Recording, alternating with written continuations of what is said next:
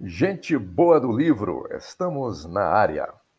Nós somos A Honra do Clã, o maior épico da literatura brasileira, uma obra extraordinária, uma história inesquecível.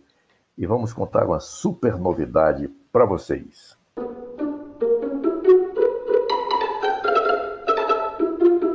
Um país em formação, muitos clãs em luta, povos distintos culturas diferentes, uma profecia antiga, um mundo desconhecido, o papiro do profeta, uma busca desenfreada, desafios mortais, alianças e traições, uma aventura épica.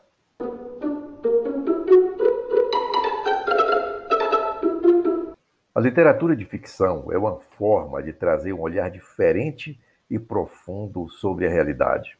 Quando lemos uma história inventada por alguém em algum lugar, ali está uma mente perspicaz analisando a realidade e vestindo o real com uma roupagem diferente. Afinal, o que é ficção e o que é realidade? Onde termina uma e começa a outra? Ou, vendo de outro modo, até que ponto elas se entrelaçam numa história?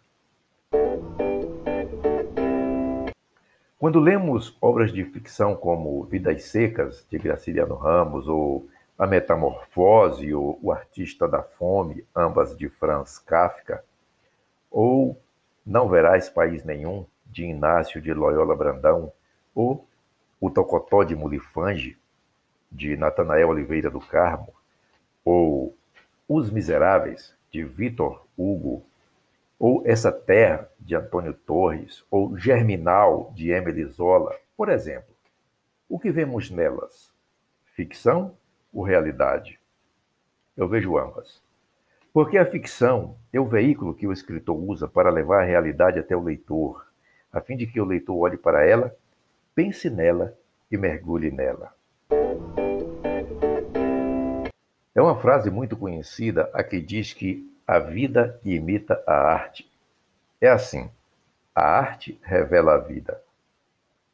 Quando olhamos para Guernica, de Pablo Picasso, o que vemos? O que sentimos? Quando ouvimos As Quatro Estações, de Antônio Vivaldi, o que sentimos? Em que pensamos?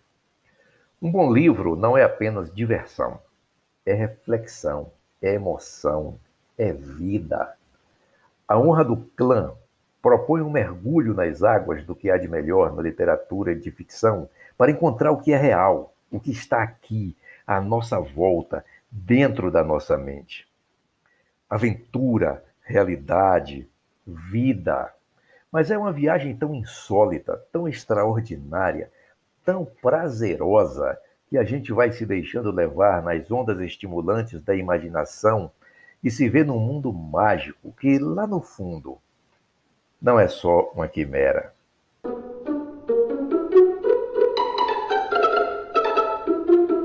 Quando a Magagi Jarumi Matasa diz ao comandante da expedição, Joelício Ju, abre aspas, cuide de avisar aos visitantes que respeitem nossa casa, fecha aspas.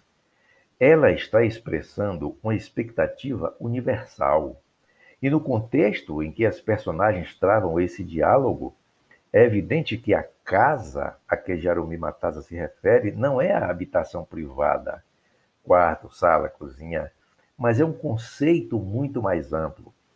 O leitor verá no capítulo 23.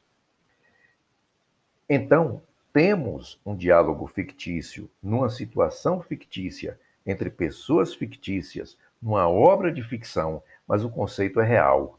Essa é a grande magia da literatura de ficção. A vida pulsa, meu caro leitor, minha cara leitora. A vida pulsa.